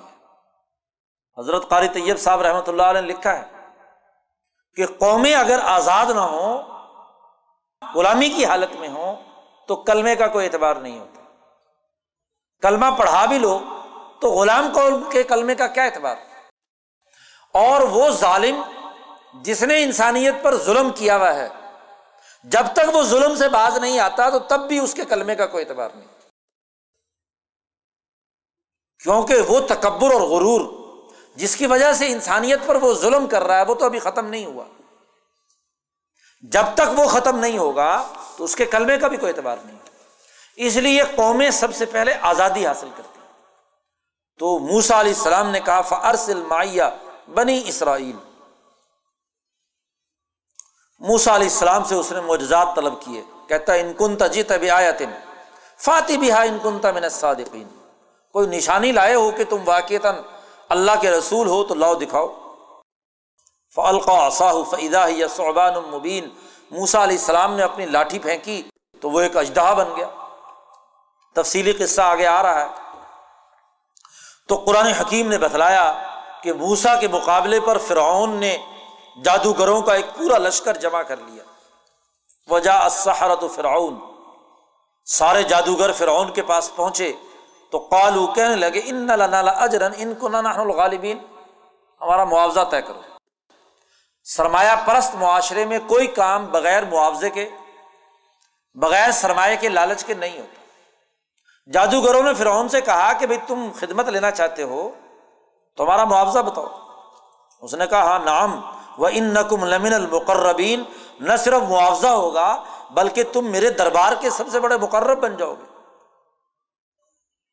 موسا علیہ السلام سے جب مقابلہ شروع ہوتا ہے، اور وہ لاٹھی جو حقیقت میں اجدہا بن کر ان کے پورے جادو کو توڑ پھوڑ دیتی ہے، قرآن حکیم کہتا ہے، اس کے نتیجے میں فواقع الحق و باطلا ماکان یا ملون حق ثابت ہو گیا اور جو کچھ وہ انہوں نے جادوگری کا کرتب دکھایا تھا وہ سب ختم ہو گیا۔ غلیب ہنالک مغلوب ہو گئے وہ جادوگر۔ اور ذلیل اور رسوا ہو کر لوٹے۔ اب جادوگروں نے دیکھا کہ جادو کا یہ ایک عمل نہیں ہوتا۔ یہ ضرور سچا نبی ہے۔ اس لیے وہ القی سہارا تو ساجدین سب جادوگر موسا علیہ السلام کے سامنے سجدہ ریز ہو گئے، کہنے لگے آ منا برب العالمین، رب موسا و ہارون موسا اور ہارون کے رب پر ہم ایمان لائے۔ فرعون کو تو آگ لگ گئی۔ اس نے کہا، عجیب بات ہے، جو لڑنے والی میری فوج تھی، وہی کیا ہے؟ شکست کھا کر موسا اور ہارون پر ایمان لے آئی، ان کی پارٹی میں شامل ہو گئی۔ کہنے لگا، ان نہذا لمکرم مکر تم یہ تم نے بڑی گہری سازش میرے ساتھ کھیلی ہے۔ تم سارے اکٹھے ہوئے ہوئے تھے۔ مکر تم فل مدینہ تھی لتخرجو منہا آلہ دلیل کچھ نہ ہو تو عوام کو بے وقوف بنانے کے لیے کہ ان عوام کو تم عوام دشمن ہو اور ان کو یہاں سے نکالنے کے لیے تم سب نے کیا ہے؟ یہ ترکیب لڑائی ہے۔ اور یہ موسا جو ہے تمہارا بڑا جادوگر ہے اور تم سارے اس کے چھوٹے چھوٹے۔ سزائیں دینا شروع کی، دھمکیاں لگائی قرآن کہتا ہے کہ وما تن کی ممنا اللہ آمنا بھی آیات ربنا لما جا اتنا ربنا افرغ علینا صبر و توفنا مسلمین ان جادوگروں جن کے دلوں پر ایمان اثر کر چکا۔ انہوں نے کہا کہ تم ہم سے اس لیے انتقام لینا چاہتے ہو کہ ہم ایمان لے آئے۔ اور اللہ سے دعا مانگی کہ اے اللہ ہمیں صبر و استقامت نصیب فرما۔ وقال الملو من قوم فرعون اتذر موسا و قوم فی الارض۔ اب فرعون اور اس کے درباریوں نے مشورہ کیا۔ اور فرعون سے کہا کہ یہ موسا کو فساد مچانے کے لیے تم نے دنیا میں چھوڑ رکھا ہے، ان کو اسی طرح رہنے دیا جائے۔ سن قتل و ابنا اہم و نسا اہم ہم پہلے ان کے اتنے لڑکے قتل کر چکے ہیں، اتنی عورتوں کو ہم غلام بنا چکے ہیں ان نا ہم قاہرون ہم ان پر بڑے غالب ہیں، ان کو پکڑو اور یہ دو چار آدمی ان کو ختم کرو۔ موسا علیہ السلام نے اپنی قوم سے کہا اس تعین و اللہ کی مدد مانگو اور صبر و استقامت کے ساتھ اپنے نظریے پر ڈٹے رہو۔ یاد رکھو، ان العرض اللہ یہ زمین اللہ کی ہے۔ یوری سہام یشا من عباد ہی جس کو اپنے بندوں میں سے چاہتا ہے، اللہ تعالیٰ وارث بناتا ہے۔ ولاقبت للمتقین اور آخری انجام متقی لوگوں کا ہوگا۔ چنانچہ ایسے ہی ہوا، قرآن حکیم نے بتلایا کہ کیسے یہ جماعت کامیاب ہوئی اور فرعون اور اس کا پورا کا پورا لشکر اور جماعت باوجود بہت سی سازشوں اور تدبیروں کے ناکام ہو پھر یہی ایک واقعہ نہیں، اس کے بعد تقریباً آٹھ نو دفعہ ایسا ہوا۔ بہت سے عذاب میں گرفت میں آئے اور پھر فرعون نے پیغام بھیجا موسا علیہ السلام کے کہ اپنے رب سے یہ عذاب ٹلوا دو تو ہم ایمان لے آئیں گے۔ لیکن جب عذاب ختم ہوتا دوبارہ پھر وہی حرکت شروع کر دیتے۔ قرآن حکیم نے ان تمام عذابوں کا تذکرہ بھی بیان کیا ہے کہ فر صلی علیہ مطوفان و الجرات و القمل و و دما آیات مفصلات۔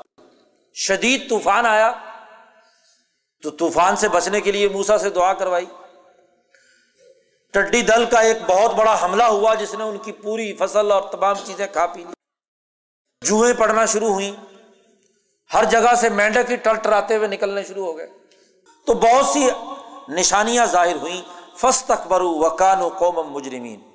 جب بھی ان پر عذاب آتا تو موسا سے کہتے، یا موسا ادولنا رب کا بھی معاہد آئندک اپنے رب سے دعا کر اور لائن کشفت انر رجزا یہ عذاب ہم سے اگر ٹل گیا تو ہم تجھ پر ایمان لے آئیں گے اور بنی اسرائیل کو آزادی دے دیں گے۔ لیکن جیسے ہی عذاب ختم ہوتا تو پھر معاہدے سے منکر ہو جاتے۔ قرآن کہتا ہے، نو دفعہ مسلسل ان کی وادوں کی خلاف ورزی کے بعد فن تقم نہ ہم نے ان سے انتقام لیا اور فعغ رقنا فل یم دریائے نیل میں ہم نے انہیں غرق کر دیا بے ان کزبو بھی آیاتنا وکان انہا غافلین۔ اور وہ زمین جس پر یہ فرعون اور متکبرین کی حکمرانی تھی، اسے ہم نے تقسیم کر دیا ان غریب اور کمزور لوگوں میں، جو موسا علیہ السلام کے ساتھ تھے۔ وہ اورسن القوم الدین کانو یستضعفون مشارق الارض و مغارب حلتی بارک نافی جن کو کمزور بنا دیا گیا تھا، ہم نے انہیں زمین کا وارث بنا دیا۔ تب مت کلیمت ربک الحسن علی بنی اسرائیل بما صبرو ان کے صبر و استقامت کی وجہ سے تیرے رب کا کلمہ مکمل ہو گیا۔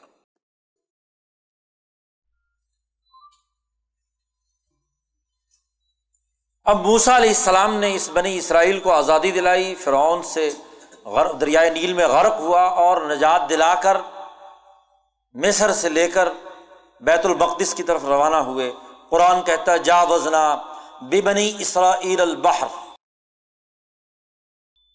بنی اسرائیل کو لے کر ہم نے دریائے نیل کراس کرا کے ان کو نجات دلا دی۔ اب راستے میں ایک ایسی جگہ پر پہنچی یہ بنی اسرائیلی کہ فعت علا قومن یا کفون اعلیٰ السلام اللہ ایک ایسی قوم کے سامنے پہنچے کہ جو بت بنا رکھے تھے اور ان کے سامنے سجدہ ریز تھے وہ لوگ۔ قالو یا موسا موسا علیہ السلام سے کہنے لگے یہ بنی اسرائیلی کہ اج اللہ الہن کمال علیہ جیسے ان کا یہ بت ہے پتھر کے، ایسے ہمارا بھی ایک خدا ہمیں بنا دے۔ موسا علیہ السلام نے کہا، عجیب بات ہے ان نقم قوم تجہلون، تم تو بڑی جاہل قوم ہو۔ ابھی تو فرعون کے عذاب سے اور اس کی خدائی سے چھٹکارا پا کر تمہیں لے کر آیا ہوں اور یہاں آ کر کہتے ہو ہمیں ایک ایسا اور خدا بنا دے۔ آسمان سے گرا کھجور میں اٹکا۔ دو سو سال یہ فرعون کے غلام رہے اور غلامی اتنی رچ بس گئی، مٹھی چاپی کرنے کا اتنا شوق تھا کہ اب آ کر یہاں کہتے ہیں فرعون نہیں مل رہا تو چلو پتھر کا بت بنا دے، تاکہ اس کی خدمت کیا کریں، اس کے سامنے جھکا کریں۔ تو قومیں جب غلام بن جاتی ہیں، ذہنیت غلامانہ ہو جاتی ہے، تو غلامانہ ذہنیت بڑی دیر کے بعد نکلتی ہے۔ تو یہ بھی بنی اسرائیل کا حال کہ دو سو سال بنی اسرائیل غلام رہے فرعون کے۔ اور وہاں سے نکلے تو اب کہتے ہیں کہ ایک بت بنا دے۔ اج الہن کمال علیہ قال ان قوم تجہلون۔ تم تو بڑی جاہل قوم ہو۔ متبر ماہم فی ما کان یا موسا نے کہا، عجیب بات ہے، اغیر اللہ اب کم الہن، کیا اللہ کو چھوڑ کر کوئی اور تمہارے لیے خدا تلاش کروں؟ وہ فضل العالمین۔ اور اس نے تمہیں بڑی فضیلت دی ہے جہان والوں پر کہ تمہیں اس غلامی سے نجات دی اور آزادی اور حریت تمہیں نصیب ہوئی اب قوم کو بڑی مشکل سے سمجھایا، لیکن غلامانہ ذہنیت راسخ ہو چکی۔ اللہ پاک نے موسا علیہ السلام کو اپنے پاس بلایا تور پہاڑ پر بوا ادنا موسا سلاسین لئی لطن و اتمم نہ بشرین فتم میقات ربی اربعین لیلا تیس دنوں کے لیے موسا علیہ السلام کو اللہ نے بلایا اور دس دن کا مزید اضافہ کر دیا۔ تو اللہ کہتے ہیں اربعین لیلا یہ چالیس راتیں ہوں گے۔ یہ چلا یہیں سے شروع ہوا۔ چالیس دن موسا علیہ السلام سے کہا گیا کہ وہ تور پہاڑ پر آ کر احتکاف کرے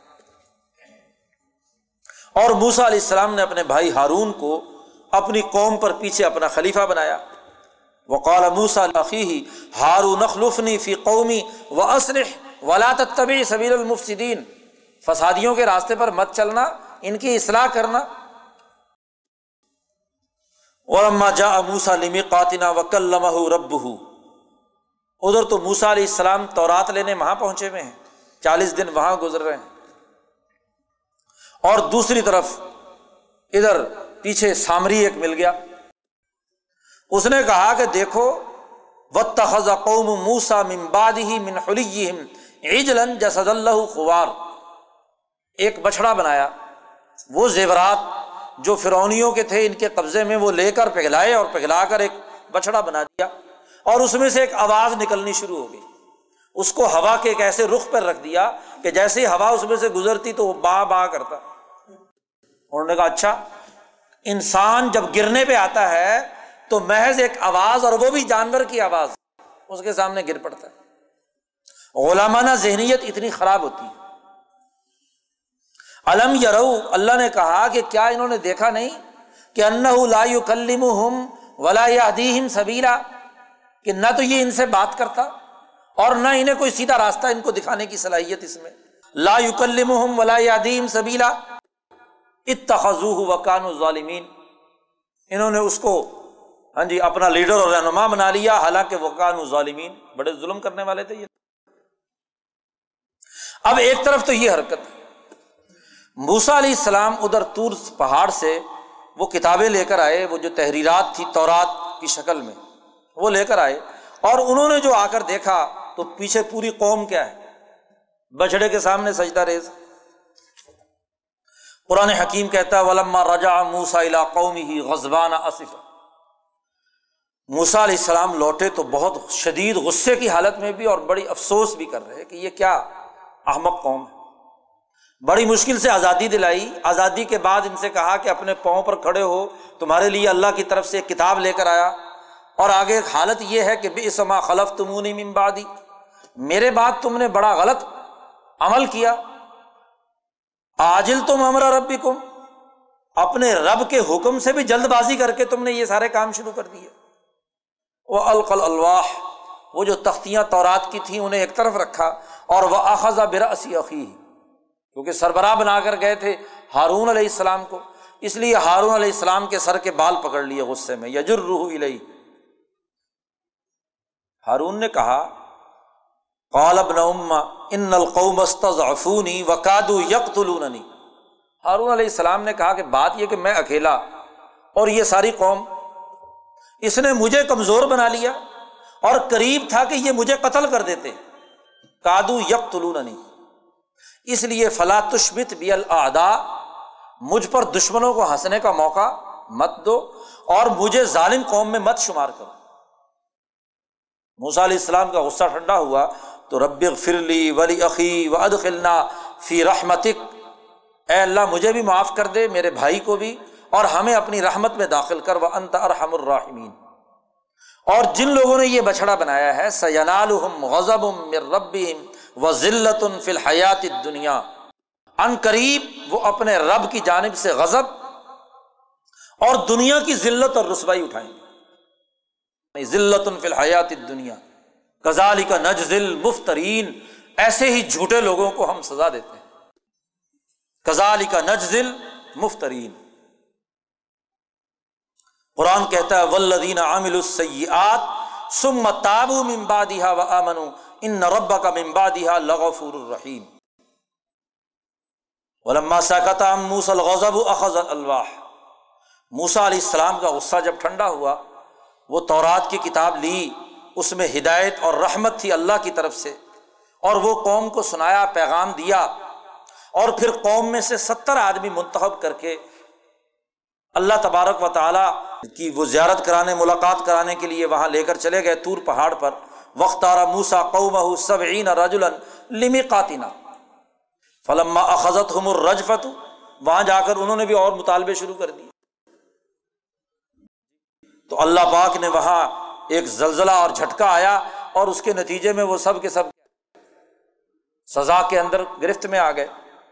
تو حضرت موسا علیہ السلام نے کہا رب ہوں من قبل و ایاج اتحلکنا بما فعل السفہاء منا۔ ان بے وقوفوں کی کرتوتوں کی وجہ سے تو ہمیں ہلاک کرنا چاہتا ہے۔ ان ہی اللہ فتنا تک یہ تیری طرف سے آزمائش ہے۔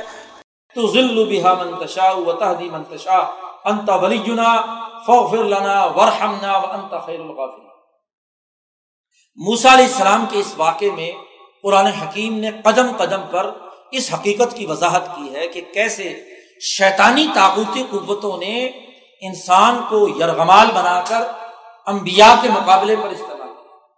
وہی جو آدم کو کے سامنے شیطان نے دشمنی کی وقاسما انی لکما لمن الناصحین جو وہاں اس نے دھوکہ دینے کی کوشش کی، وہی شیطانی عمل ہر نبی کے مقابلے پہ انسان نما شیطانوں سے کیوں سے کیا ہے؟ ہوا۔ قرآن حکیم نے ان تمام انبیاء کا تذکرہ کرنے کے بعد پھر نبی اکرم صلی اللہ علیہ وسلم کا تذکرہ کیا اس صورت میں آخر میں اور فرمایا کل یا الناس، انی رسول اللہ علیکم جمیا اے پیغمبر صلی اللہ علیہ وسلم، آپ کہہ دیجیے کہ اے لوگو میں اللہ کا رسول ہوں تم تمام کی طرف. علیکم جمیا اللہ لہو ملک السماوات والارض. بخاری شریف میں حدیث آتی ہے، نبی اکرم صلی اللہ علیہ وسلم نے ارشاد فرمایا کہ پانچ باتیں میری خصوصیت. ان میں سے خصوصیت یہ کہ مجھ سے پہلے جتنے انبیاء گزرے، وہ اپنی اپنی قوم کی طرف مبوس ہوئے. اور وہ تو الناسی کا فتن میں تمام انسانوں کی طرف مبوس ہوا.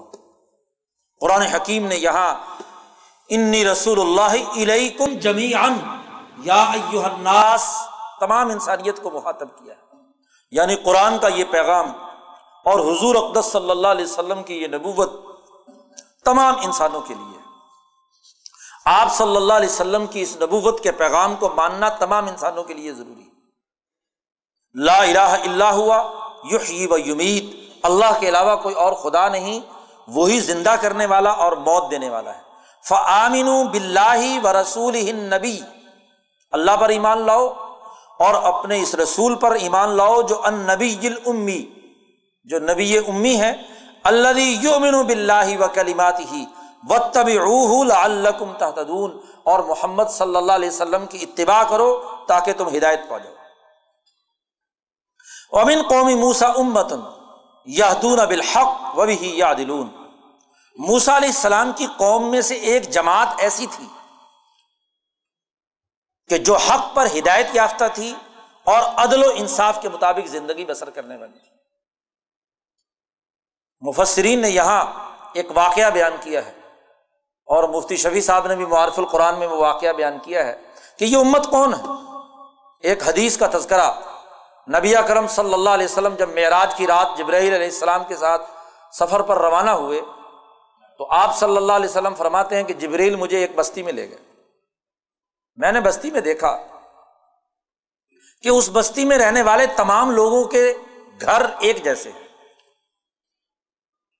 ایک ہی سائز کے پلاٹ ہیں، ایک ہی سائز کے مکان ہیں، ایک ہی طرح کی بناوٹ ہے۔ پوری بستی میں کوئی الگ منفرد گھر نہیں ہے۔ تمام کے گھر برابر۔ اور ہر گھر کے اندر جو کھانے پینے کی تمام چیزیں ہیں وہ بھی برابر۔ اور ہر گھر کے سامنے ایک قبر۔ ہے تو میں نے جبریل سے پوچھا کہ یہ کون لوگ تو انہوں نے بتلایا کہ یہ ایک ایسی قوم ہے کہ انہوں نے یہ طے کر رکھا ہے۔ کہ اس بستی میں تمام لوگ مساوات پر عمل کریں گے۔ تمام کے گھر ایک جیسے ہوں گے۔ سارا جتنا بھی کاشتکاری کا عمل ہے وہ بھی برابر کریں گے۔ اور جو کچھ پیداوار ہوگی اس کی تقسیم بھی برابر کریں گے۔ اور موت کو یاد رکھنے کے لیے انہوں نے ہر گھر کے سامنے ایک قبر بھی بنا اور اس آیت کی تفسیر میں اس کو بیان کیا گیا کہ من قومی موسا امت یہ موسا کی قوم میں سے ایک ایسی امت، ایک ایسی جماعت ہے یادون بالحق و بھی یا دلون یہ یادلون خاص طور پر کہ وہ عدل و انصاف کرنے والے ہیں۔ عدل و مساوات کے مطابق اپنی سوسائٹی بنانے والے ہیں۔ قرآن حکیم نے یہاں موسا علیہ السلام کی اس قوم کا تذکرہ کیا ہے اور پھر اسی ضمن میں جو واقعہ صورت بقرہ میں پہلے بیان ہو چکا ہے، اس کا یہاں پر تذکرہ۔ اور اسی ضمن میں قرآن حکیم نے اور واقعات یہاں پر بیان کیے ہیں جو موسا علیہ السلام کے بعد بنی اسرائیل کے اندر رہے۔ یہ تمام واقعات بیان کرنے کے بعد قرآن کہتا ہے، فخلف امباد خلف۔ وارث الکتابہ یا خزون ارضا حاضل ادنا و یقولون سید فرالنا وہیں آتی ارد مسل یا خزو قرآن حکیم کہتا ہے کہ ان کے بعد ایسے جانشین پیدا ہوئے جو کتاب کے وارث بنے، یا خزون عرض حاضل ادنا، یہاں کی کم تر چیزوں کو انہوں نے لے لیا، اس کا حصے دار بن گئے۔ تو اللہ پاک نے فرمایا کہ ناخلف لوگ ہمیشہ نا اہلی کا مظاہرہ کرتے رہے۔ اور جو واقعتاً اس کتاب پر عمل کر کے کام کرنے والے تھے، خلیفہ اور جانشین تھے، وہ ہمیشہ کامیاب ہوئے۔ اور پھر آخر صورت میں دوبارہ وہ آدم علیہ السلام کا تذکرہ کرتے ہوئے وہی عہد میساک کا ذکر کیا کہ وحید اخد رب کا من بنی آدما من ظہور ضروریت و اشد اعلیٰ انفسم آدم کی پوری اولاد جمع کر لی اور جمع کر کے تمام سے اللہ نے پوچھا السط برب کم کیا میں تمہارا خدا نہیں ہوں، رب نہیں ہوں؟ تو کالو بلا۔ سب نے کہا کہ ہاں۔ بلکہ ایک حدیث میں آتا ہے کہ جب یہ تمام مخلوق انسانیت جمع کر لی گئی۔ تو ان میں سے کچھ لوگ، جب منظر بہت بڑا آدم علیہ السلام نے اپنی پوری اولاد کا دیکھا، تو ان میں سے بہت سے لوگ ایسے تھے جو ان کے کہیں کہیں جو چمکدار تھے، روشن تھے، مختلف رنگوں کے۔ اللہ سے پوچھا آدم علیہ السلام نے کہ یہ میرے کون کون سے بیٹے ہیں؟ یہ جو بہت چمکدار شکل و صورتوں میں نظر آ رہے ہیں۔ تو اللہ تبارک و تعالیٰ نے کہا کہ جو اس اولاد آدم میں سے امبیا بنے ہوئے خاص طور پر حضرت داود علیہ السلام کا رنگ بہت ہی عجیب و غریب تھا۔ تو آدم علیہ السلام نے کہا کہ یہ کون ہے؟ اللہ نے کہا کہ یہ تمہارا بیٹا داود آدم نے پوچھا، اس کی عمر کتنی؟ اس کی عمر ساٹھ سال۔ آدم علیہ السلام نے کہا کہ عمر بڑی تھوڑی ہے، بندہ بڑا خوبصورت ہے۔ ہاں جی بہت عمدہ اس کے رنگ و روشنیاں ہیں، چمک ہے اور عمر بڑی تھوڑی ہے۔ ایسے کرو کہ میری عمر میں سے چالیس سال اس کو دے دو۔ اللہ تعالیٰ نے تحریر لکھوا لی اور وہ چالیس سال کی عمر، آدم کی عمر میں سے کم کر کے کیا ہے؟ داود کی عمر میں لکھوا دی۔ تو آدم کی یہ پوری کی پوری اولاد جمع کی گئی اور پوری کی پوری اولاد سے یہ معاہدہ کیا گیا۔ السط برب بکم کالو بلا۔ شہید نا انتقول یوم القیامت انا کنہ انحاظہ غافلین۔ قرآن حکیم نے اس عہد میساک کی اساس پر دعوت دی ہے کہ ہر انسان جب پیدا ہوتا ہے تو فطرت اسلام پر پیدا ہوتا ہے۔ اب اس کو اسی نظریے اور اسی دعوت کو قبول کرنا ہے۔ لیکن جو لوگ اس کی مخالفت کرنے والے ہیں، اس پیغام کو قبول نہیں کرتے یا جن کی شخصیت مست شدہ ہے قرآن حکیم نے ان کا تذکرہ بھی کیا۔ اور آخر میں موسا علیہ السلام کے زمانے کے ایک عالم کا تذکرہ کیا۔ وطل علیہم نبا اللہ آتینا آیاتنا ان کے سامنے قصہ سناؤ۔ اس آدمی کا جس کو ہم نے آیات دی تھی۔ عالم تھا، بلام ابن باورا علم بھی تھا عبارت گزار بھی تھا۔ فن صلاح منہا فتبا شیطان فقار من الغابین اب موسا علیہ السلام کے خلاف بد دعا کرنے کے لیے تیار ہو گیا تھوڑے سے لالچ پر۔ تو قرآن کہتا ہے، فن صلاح منہا۔ وہ علم اس سے چھین لیا گیا اور شیطان نے اس کا پیچھا کیا اور اس کو گمراہ کر کے چھوڑا۔ قرآن حکیم نے اس قصے کی طرف یہاں اشارہ کیا ہے اور بتلایا ہے کہ دنیا کے لالچ میں اس نے کیا حرکت کی۔ اس کی مثال دیتے ہوئے قرآن نے کہا فمسل کمسل الکل اس کی مثال ایسے ہی جیسے کتے کی مثال کتا لالچی ہوتا ہے، خواہش پرست ہوتا ہے۔ اور دوسری جگہ پہ حضور نے حدیث میں ارشاد فرمایا کہ اد دنیا جی فتن و طالب ہا کلاب یہ دنیا مردار ہے اور اس کے طلب کرنے والے کتے ہیں۔ تو جب دنیا کی خواہش پرستی، زر پرستی، سرمایہ پرستی پیدا ہوتی ہے، تو دراصل کتے کی سی خصلت پیدا ہو جاتی ہے۔ تو قرآن نے کہا فمس الح کمس الکل ان تحمل علیہ یلحس او تترک یلحس اس پر کوئی بوجھ ڈالو تو تب بھی ہانپتا ہے۔ اور اگر چھوڑ دو تو تب بھی۔ اسی طرح زبان باہر نکلی ہوئی ہوتی ہے، اس کو کہتے ہیں یلحس ظال کا مسل القوم الدینہ کزبو بھی آیاتنا یہ مثال ہے ان لوگوں کی جو ہماری آیات کا انکار کرتے ہیں۔ فقصل قصص یہ واقعات ان کے سامنے بیان کریں۔ لعلہم یتفک کرون تاکہ یہ لوگ غور و فکر سے کام لیں۔ قرآن حکیم کہتا ہے ولاقت ذرا نال جہنم کثیر من الجن والانس ہم نے ضرور جہنم کو بھرنا ہے، بہت سے جنات اور انسان سے۔ لہم قلوب، ان کے اندر دل ہیں، لا یفقہون بہا سمجھتے نہیں۔ ولہم آئین آنکھیں ہیں، لیکن دیکھتے نہیں۔ ولہم آزان کان ہیں لا یسمعون بہا، سنتے نہیں۔ یہ علم کے تین ہی ذرائع ہیں۔ آنکھوں سے دیکھ کر، کانوں سے سن کر، دل سے سمجھ کر۔ اور اگر تینوں بند کر لیے جائیں، تو قرآن کہتا ہے الا کا کل انعام وہ جانور ہے بلکہ جانوروں سے بھی بدتر ہے بلحم ازل کیونکہ جانور بھی آنکھوں سے کچھ نہ کچھ دیکھتا ہے۔ آگ کے اندر چھلانگ نہیں لگاتا۔ کہیں خوفناک آواز سنائی دے تو ادھر نہیں جاتا۔ یہ جانوروں سے بھی بدتر ہے بلحم ازل الا الغافلون۔ قرآن حکیم نے پھر ان کی مزید سزا بیان کی ہے جو انکار کرنے والے ہیں اللہ کی آیات کا۔ اور سورت کے اختتام پر قرآن حکیم نے ایک اہم بات ارشاد فرمائی۔ متقی لوگوں کے بارے میں۔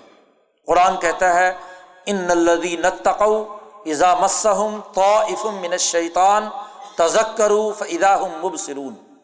متقی لوگ وہ ہیں کہ جب ان کے گرد و پیش کوئی شیطانی سازش، مکر و فریب کا جال بنا جائے، تو تزک کرو وہ اللہ کو یاد کرتے ہیں اور اللہ کے اس تعلق کے نتیجے میں فعدہ ہم مبصرون، وہ صاحب بصیرت بن جاتے ہیں۔ عقل و شعور، بصیرت اور فہم ان میں پیدا ہوتی ہے اور وہ ان شیطانی سازشوں کو سمجھ کر اس کا مقابلہ کرتے ہیں۔